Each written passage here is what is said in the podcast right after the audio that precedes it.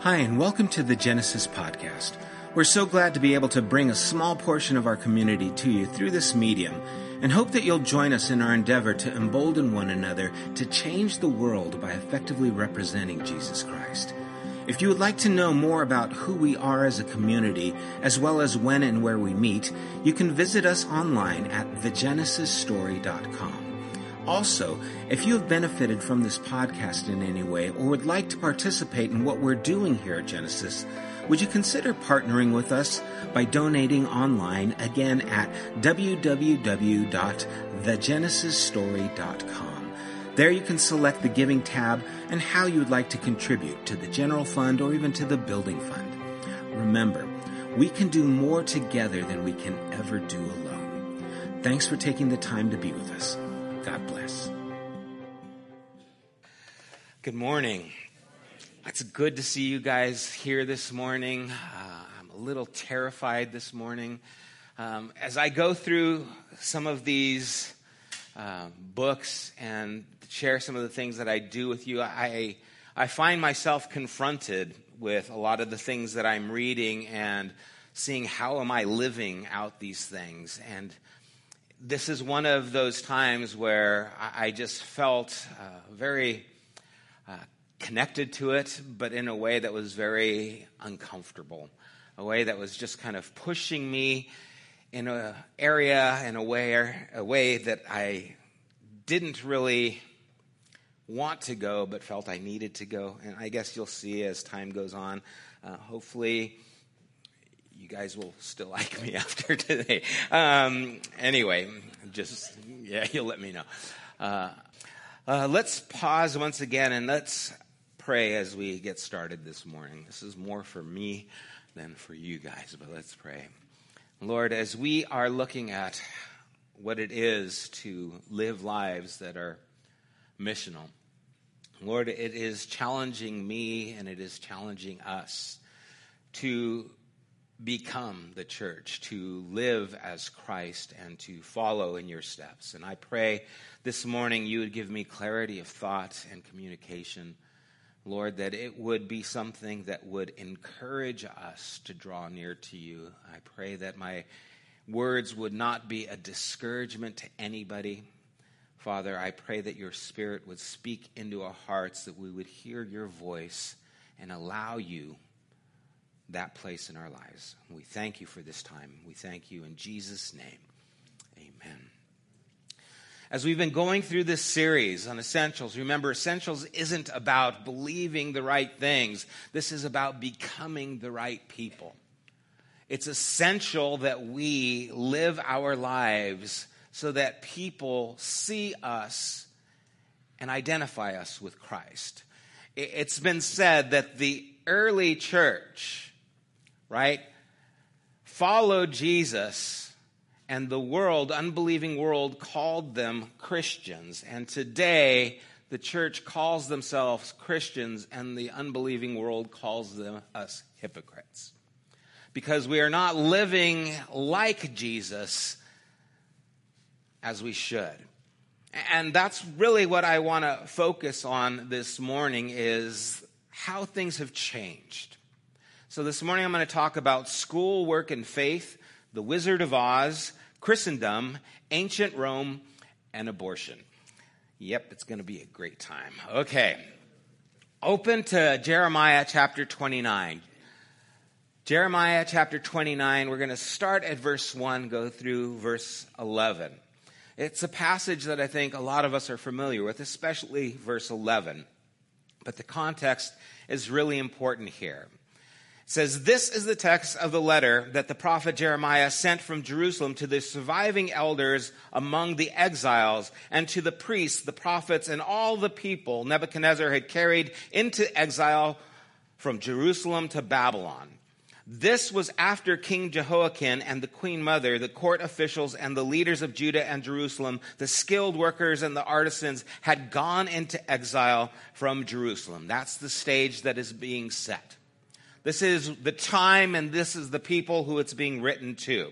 Verse 3 He entrusted the letter to Elisha, son of Shaphan, and to Gemariah, son of Hilkiah, whom Zedekiah, king of Judah, sent to King Nebuchadnezzar in Babylon. It said, This is what the Lord Almighty, the God of Israel, says to all those I carried into exile from Jerusalem to Babylon Build houses and settle down, plant gardens and eat what they produce Marry and have sons and daughters. Find wives for your sons and give your daughters in marriage so that they too may have sons and daughters. Increase in number there. Do not decrease. Also seek the peace and prosperity of the city to which you have which I have carried you into exile. Pray to the Lord for it because if it prospers, you too will prosper. Yes, this is what the Lord Almighty, the God of Israel says. Do not let the prophets and diviners among you deceive you. Do not listen to the dreams you encourage them to have. They are prophesying lies to you in my name. I have not sent them, declares the Lord. This is what the Lord says. When 70 years are completed for Babylon, I will come to you and fulfill my good promise to bring you back into this place. For I know the plans I have for you, declares the Lord plans to prosper you and not to harm you, plans to give you hope and a future. Now, I can't tell you how many times I've read that last verse, right? Verse 11 is like one of those promises that you get in the little promise things that you have, right? They used to have little loaves of bread, right? Your daily bread, and you'd pull out a scripture. It was one of those, probably had it in there a few times, right? Because it's such a beautiful passage, but the context here is so important because the nation is in captivity. They're in exile, and they are being told, settle down where you are. Plant fields, have your kids get married, prosper where you are because if the city prospers, you prosper. It's going to be a while. 70 years before you come back to the land. So, in the meantime, what are you supposed to do? You're supposed to live at peace where you are at so that you can do well with the people that you are with. Imagine having to relocate and this isn't just moving, this is being taken. You don't have time to pack the U-Haul. This is you just being relocated, relocated to a whole different place. Now, it's not only a different city, it's a different culture. They speak a different language. They eat different food. They have a different way of worshiping and living. And you are dropped into this place. Change is hard. It forces us to grow in ways that we couldn't until we were put into a place that forced us to change. I've had a number of jobs where I've had to learn something new. Right? I was working in constructions for years and things weren't going well and I was offered a job to work at a lumber yard and so I said, okay, I'll take this job. But it was like, I don't know lumber, right? I'm working at this place and I remember I was working out in the yard and I was, you know, moving this lumber and I'm doing all this physical labor and I, I mean, I was younger than I am today, but I wasn't young, you know, I was still kind of, man, this is a lot of work. And what they called me was a yard dog. That was the name that they gave you. And so I remember being out there huffing this lumber and I'm sweating and I'm working. And then I hear these guys talking. Oh yeah, he's here. Yeah, he's working me. He's their new yard dog. Yeah, but he doesn't know anything. And I remember just thinking, I'm a yard dog that doesn't know anything, right? This is a very encouraging moment in my life, right? Starting over, it's hard. I went to three different high schools. I have no school spirit, right? I went to Santa Monica High School. I went to Charter Oak High School, which isn't even there anymore, and I graduated Glendora High School. And I have no woohoo yay. I haven't been to any class reunions. I guess I could go, but why? You know, I didn't really get connected. And it was hard. You go into the middle of a semester and you move and you're the new kid, right? And you just feel like everyone's staring at you. You feel awkward already because you're a teenager and then be placed in a place where everyone already knows each other and you're the new kid, it's hard. Change is difficult. And even in areas of faith, you know, there was a time where I was so sure of everything I believed. Oh, I said, oh, yes, I, I still am learning, but I had the Bible figured out. I had God figured out. And I could try and explain everything, and I would try to do that. I would try to argue, and I would be, you know, one of these apologetic people will try and give this defense of my faith and stuff. And I became aware that God is much bigger than my mind is able to comprehend, that I am able to understand. And all of a sudden, my world started changing. And, and my whole idea of being a follower of Jesus was to be in full time ministry. That's what it meant. Oh, I got to be in full time ministry. That was the pinnacle. If I'm in full time ministry, I'm where God wants me to be. And I was in full time ministry and I was at an office with no windows and I was there six, seven days a week all the time and I didn't see anybody outside the church. All I did was church business. And one day I just am reading the gospel and I'm thinking, I am nothing like Jesus. Jesus did not sit in an office and do work for the church. I have no friends who are not followers of Christ. Everyone's in the church. Jesus was a friend of sinners. I don't even have any friends. Well, I do, they're, and they're Christians, and they're sinners too, but you know what I mean. They, that doesn't count. And I just thought, what am I doing here? How did I get to this place? And it was kind of a, an epiphany, and, and I started kind of pushing against where I was, and it, didn't go well. And change ensued. And it was hard. And I've been having a crisis of faith for the last 10 years. But I'm closer to God than I've ever been. God is a mystery that I'm endlessly understanding and seeking. But I don't have it figured out. And there's things that come up in conversations, and, and even just Friday night, had uh, dinner with Ted and Margie. We went and saw the Green Book, which is a great movie if you haven't seen it. And we were talking, and we started talking about some things, and I just said, I'm not sure what I believe about this. Because I'm not. There's a lot of things I'm not sure about. I'm still wrestling with them. And, and yeah, I, I, look at things in, in the scripture and I'm trying to figure out God, where are you? In all these things, how are you showing up? Remember in The Wizard of Oz when Dorothy all of a sudden wakes up and everything's in color, right? And she says, what does she says, Toto? We're not in Kansas anymore, right? We're somewhere different and things have changed. Sometimes I feel like that. I feel like Dorothy, and I wake up and I'm just like, I'm not in Kansas anymore. All the things that brought me security and certainty, they don't bring that to me anymore. But it doesn't mean I'm insecure. I actually feel closer in my relationship with God than I've ever felt before. It's just not my certainty. It has to do with a lot more. Now, fast forward from this time where the children of Israel are exiled. They're in Babylon. They're in captivity. They're in a foreign land with foreign things happening around them. Fast forward now to the early church, the first century church. Jesus is there and he gives them this way of living that is totally contrary to the society that they're living in.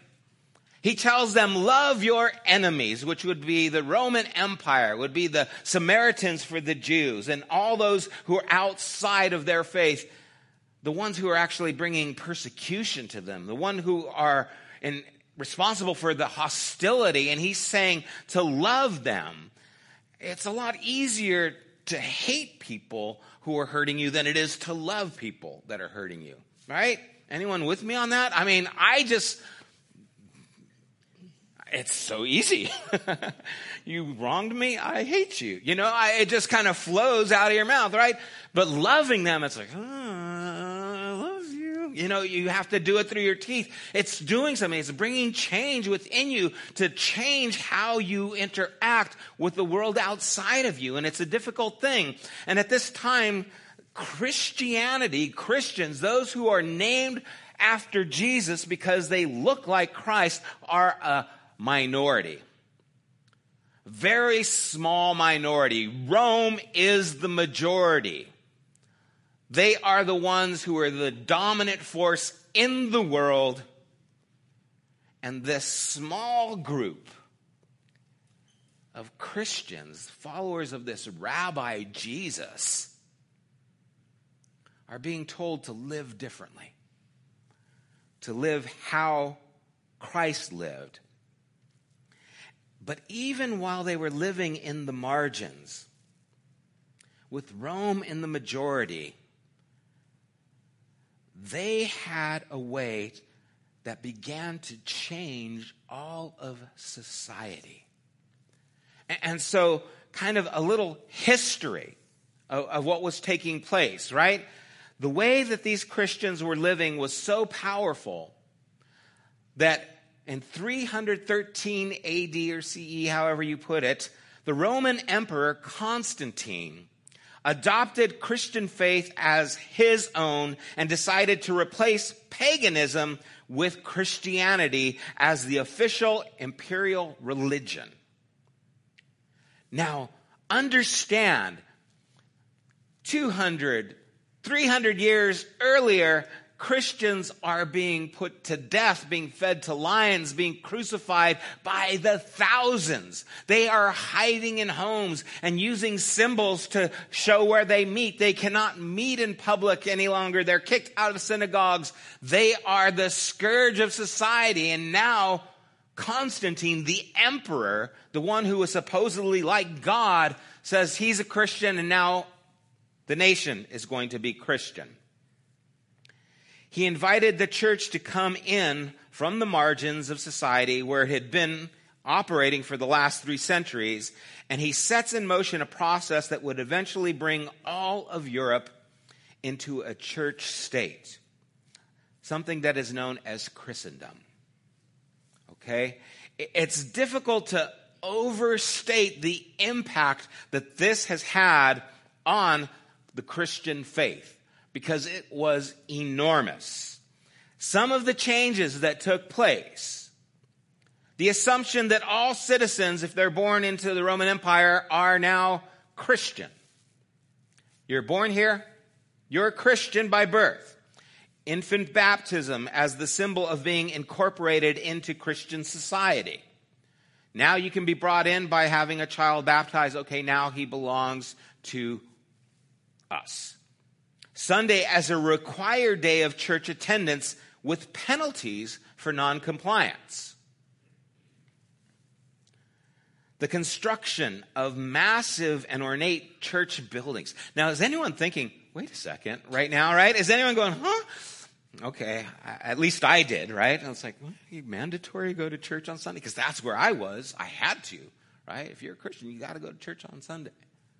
And buildings, well, that's a whole thing a strong distinction between clergy and laity, and the relegation of the laity to a more passive role.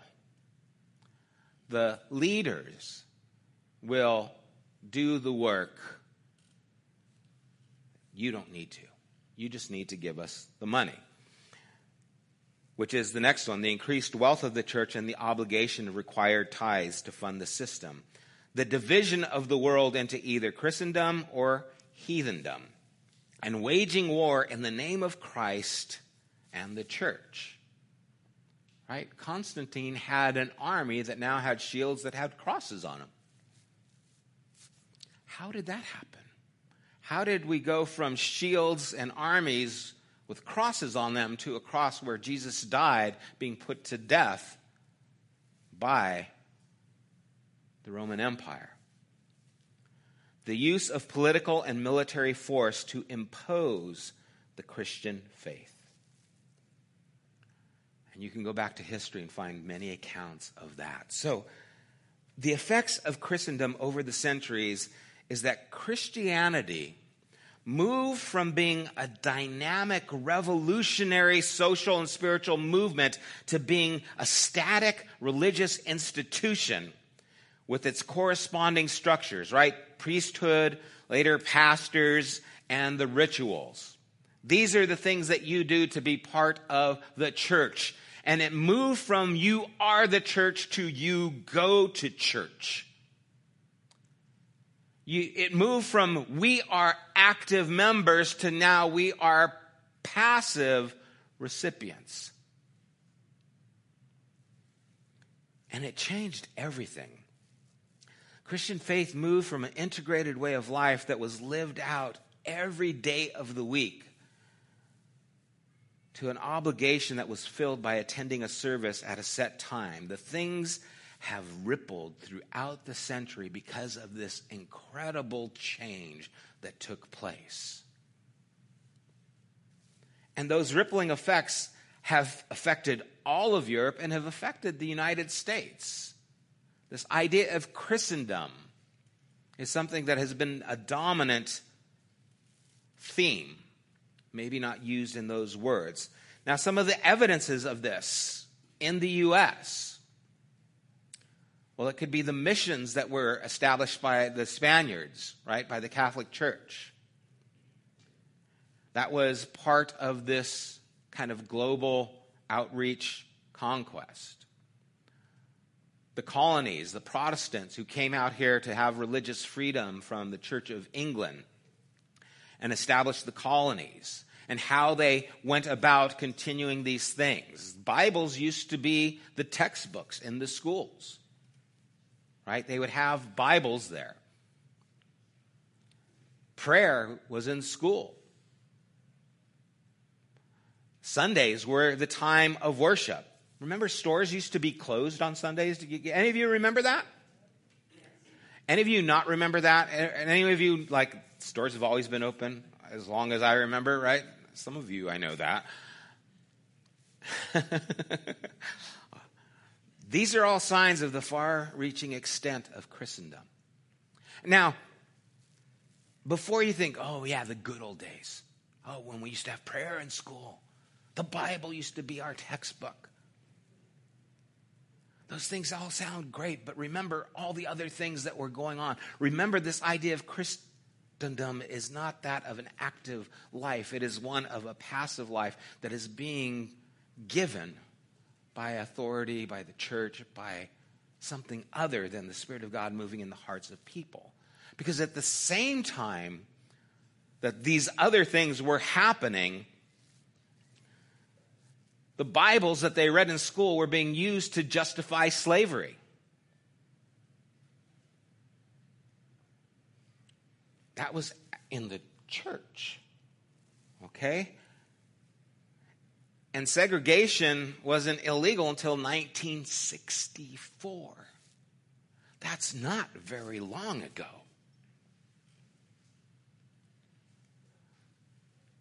Women were not allowed to vote until 1920. They were not allowed to run in marathons till 1970. Is that crazy? And could not have credit cards till 1974.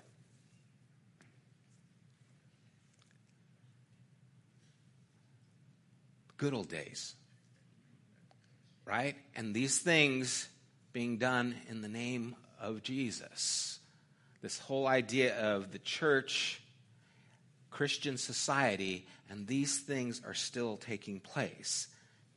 And many of these things were maintained using Scripture as its foundation.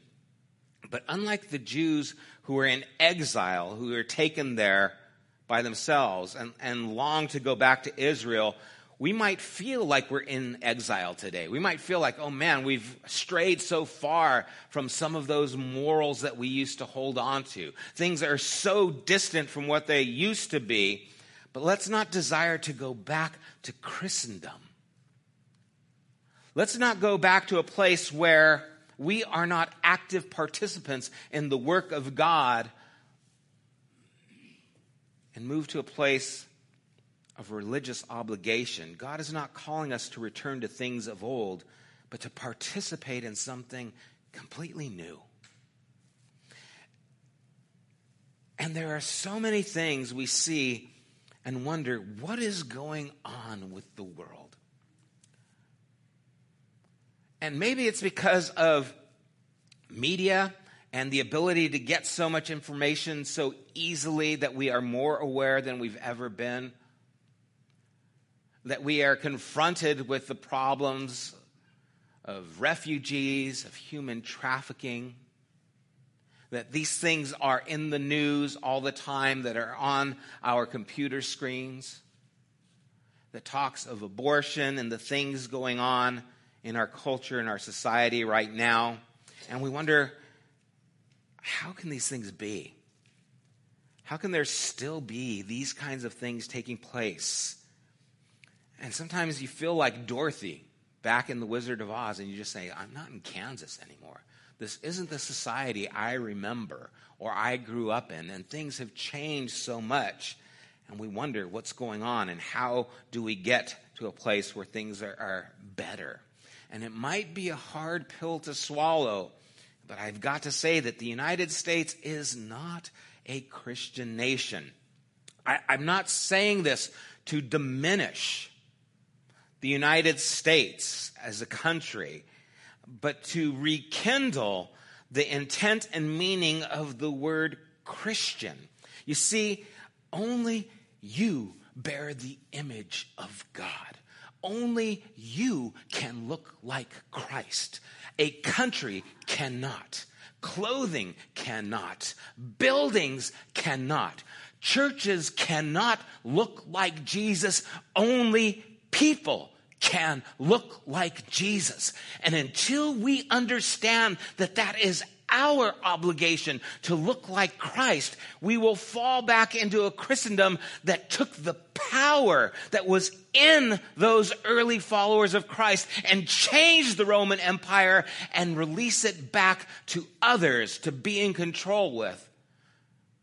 And it forces us, or it doesn't force us to change. And we are being called to be the church, to live like Christ, to be the change that the world needs.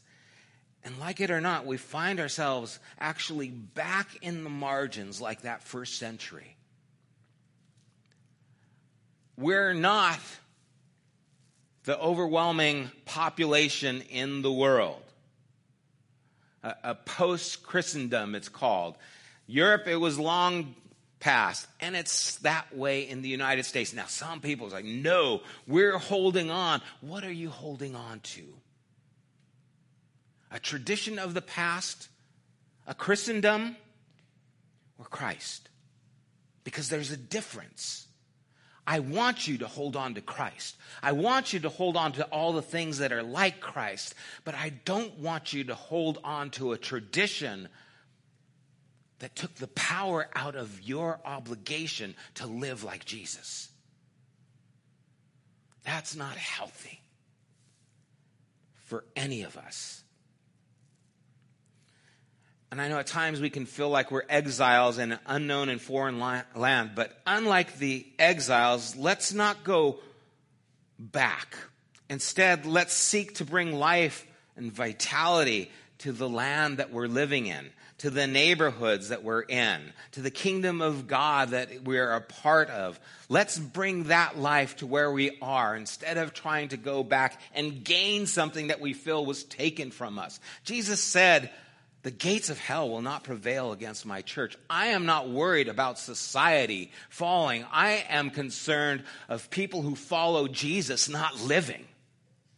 Because if that happens, then things will fall. The minority changed the Roman Empire. You think it can't do the same thing today? I believe it can. I mean, first century Rome was a brutal world. As bad as things are today, with all those things I've mentioned, Rome was much worse. Incredibly so. poverty, persecution were intense, but Christianity thrived. How? In Rome, they would have places set where they could discard their children if they didn't want them. There would be places, and you could just leave your kids there, but it wasn't like a fire station, right? It was just like a, a, temple in front. You'd just leave the baby there, and they thought, well, maybe someone will want a baby and go pick it up. But a lot of them didn't. And a lot of the reasons they discarded the children was for economic reasons. We can't afford a baby, we'll just leave it. The baby dies, oh well, that, we just can't afford it. Uh, birth defects. The baby is born with some kind of defect. Okay, this isn't, we don't want this, so the baby is left to the side there. Uh, illegitimacy, right? wasn't my husband's kid, whatever. Okay, the baby gets left there. Gender, it's a girl, and we want our family name to continue, and the girl's not going to continue the name, and we can't afford a baby, so the baby is left and discarded. Okay, that's what happened in Rome. So when we talk about abortion and some of the things taking place, understand that this was a prevalent thing in the Roman Empire. Now, what did the followers of Jesus do? How did they deal with this terrible atrocity that was going on? Children just being left to die. They would go and they would pick up the children and raise them as their own, even though they were poor themselves. It's a girl, it's okay. We're going to take her. The baby has defects. It's okay. We're going to take them. They started adopting these children as their own. And pretty soon they are growing in numbers, and it's not even their own kids. And the other people who know, yeah, you know, they left their kid and now so and so picked them up and they're raising your child. Imagine that. When you see them walking and they're carrying the kid and it's your kid. Imagine that. Imagine the pull on your heart when you see those things taking place. The fourth century and Emperor Julian talked about Christianity taking over. And after Constantine, all this, he was against it. And so he was writing to confront the Christians. And he called them atheists because they didn't believe in the pagan gods. And so that's the term he used for them, or Galileans, because of Jesus' reference from Galilee. And here's what he writes the fourth century Emperor Julian. He says, referring to them as Galileans and Athenians, because of their denial of the existence of the pagan gods and believing their religion, he says, Why do we not observe that it is their benevolence to strangers, their care for the graves, meaning the kids of the dead, and the pretended holiness of their lives that have done most to increase atheism or Christianity, in his words. I believe that we ought really and truly to practice every one of these virtues, for it is disgraceful that when the impious Galileans support not only their own poor, but ours as well, all men will see that our people lack aid from us. They're making us look bad. Why? Because they're doing good. They didn't shine a light on their darkness, they were the light in the midst of their darkness. They didn't go around saying, You guys are doing these bad things. They went around doing the good things that brought an awareness of the wrong things that we are doing. So, how do we, in this new 30 AD, if we call it, right? This new minority of where we are at, how do we propose to change things? The area of abortion. Recognize, first of all, that there are women here who've had abortions. There are women here who've had abortion in the last trimester of the childbirth. Going through statistics, up to 10% of The women who have abortions are ages 13 and under 20, 10%. 25% are those who economically can't afford to have children. And then there's some that are because of defects, there are some because of inconvenience. And these things aren't very far from what was happening with Rome. And instead of making a lot of noise but not helping the situation, what can we do to help the situation? Some statistics, because I, I get upset when I hear things that are meant to move us to support a Christendom that have no bearing on the heart and what God really is wanting to do.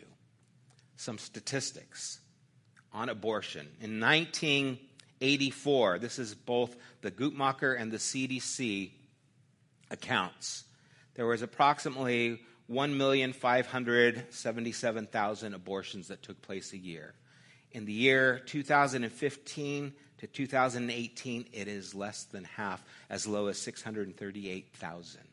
How come there is such a decrease, and why aren't we hearing about it? I'm not saying that it's okay. But I have been in pews listening to pastors telling me how to vote because if I want to vote pro life to stop this, but no president, no Supreme Court justice has changed the amount of abortions taking place, but it has been reduced, and no one's asking why. Has to do because of birth control, it has to do a lot because of education. What do we want? Do we want to promote a cause or do we want to help that 13 year old who's been shamed because she's pregnant and doesn't know what to do? And to her, the only thing that seems reasonable is to abort this baby. I know a family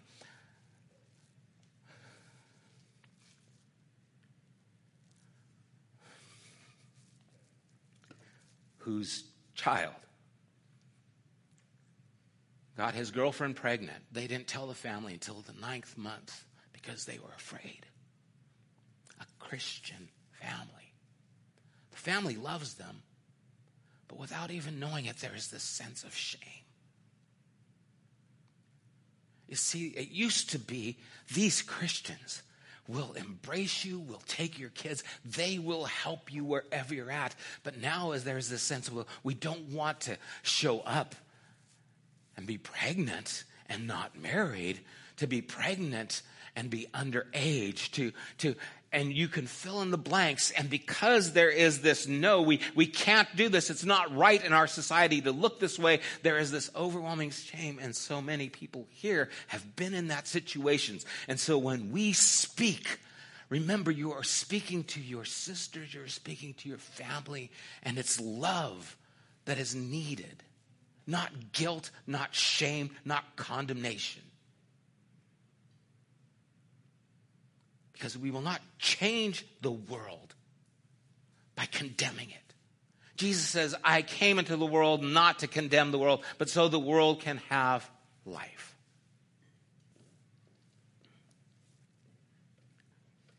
I want the world to change.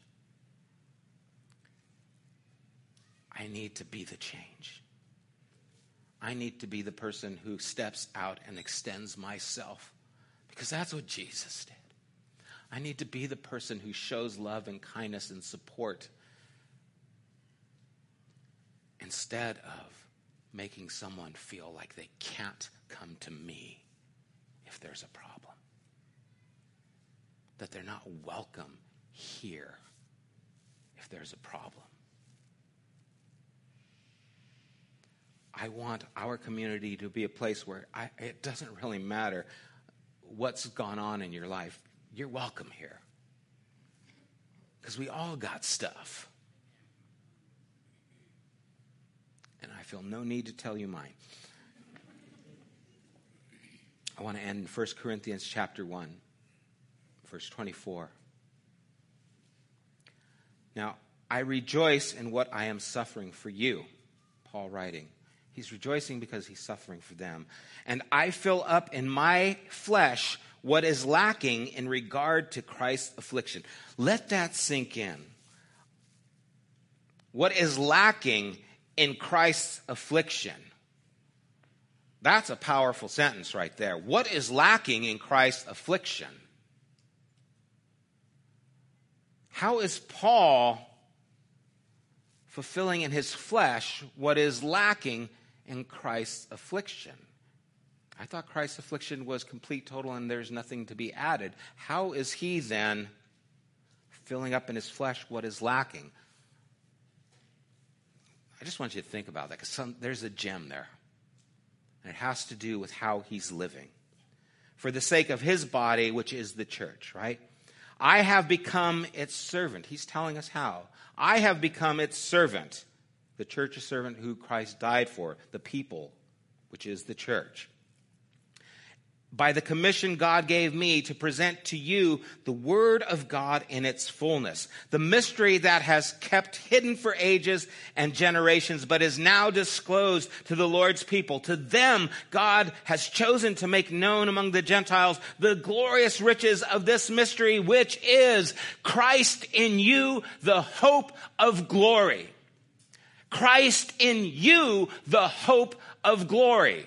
It is Christ in you, not in an organization, not in a country, not in a church building or a denomination. It is Christ in you. The hope is always speaking of the future. Glory is something that has weight. It has substance. You are the substance of people's hope for the future. We have to embrace that. It consumes me. It haunts me. It makes me tremble because I want to be that. And I need to live up to this. I don't want to live less. I want to live more. There are people who are hurting, and I have to be the one who extends myself to them. You have to be the one who extends yourself. You are the hope in their future. You are the substance of that hope because it is Christ in you. We need to embrace this.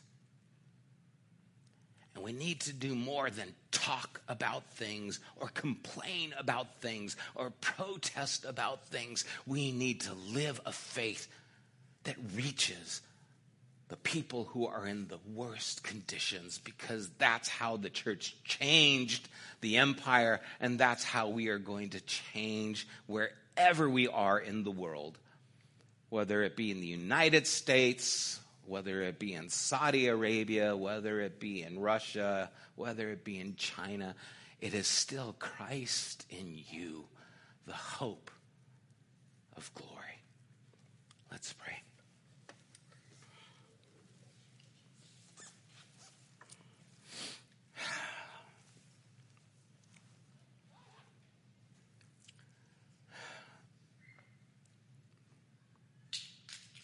Lord, I pray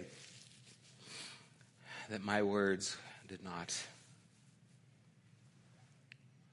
move anybody away from you.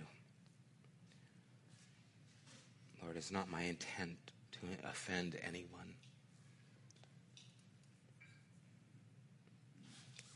It is my desire to challenge myself and us to be more like you.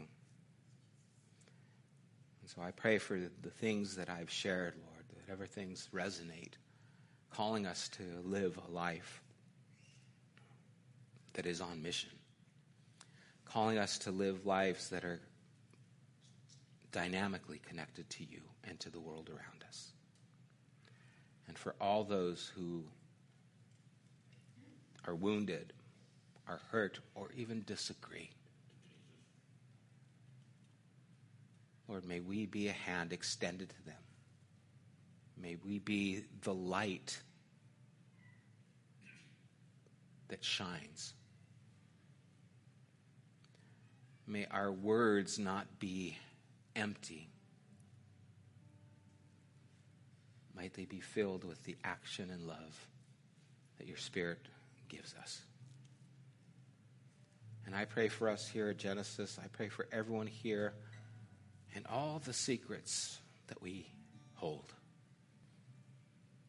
all the shame that we've carried. Lord, I pray that we would all recognize that even like the woman caught in adultery, it's before you there's forgiveness. It is before you that we find no condemnation. And we can come before you any time. May we be known as a people who love one another, who embrace the brokenhearted, that extend ourselves to those who the world casts out, who the church casts out. May we not become religious. May we not go back to Christendom, but may we move forward to your kingdom. I pray these things in Jesus' name. Amen. Let's stand.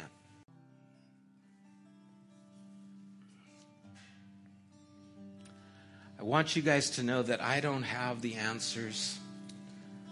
And if you disagree with me in these things, I'm okay with that. I'm open to talk to you. I'm open to be enlightened by you. I'm crawling to find my way. I am desiring to get close to God and live how I can. I welcome the conversations. If you disagree with me adamantly, let's talk. Let's talk. I need to learn, and we need to stay in communications. Our life is too important to let disagreement stop us from. God bless you guys. Thank you for being here. Thank you for putting up with me and all these things. Thank you guys. God bless you. You have been listening to the Genesis podcast. We invite you to join us at one of our weekly gatherings. You can find more information at www.thegenesisstory.com as well as opportunities to help financially support this podcast. Thank you for listening.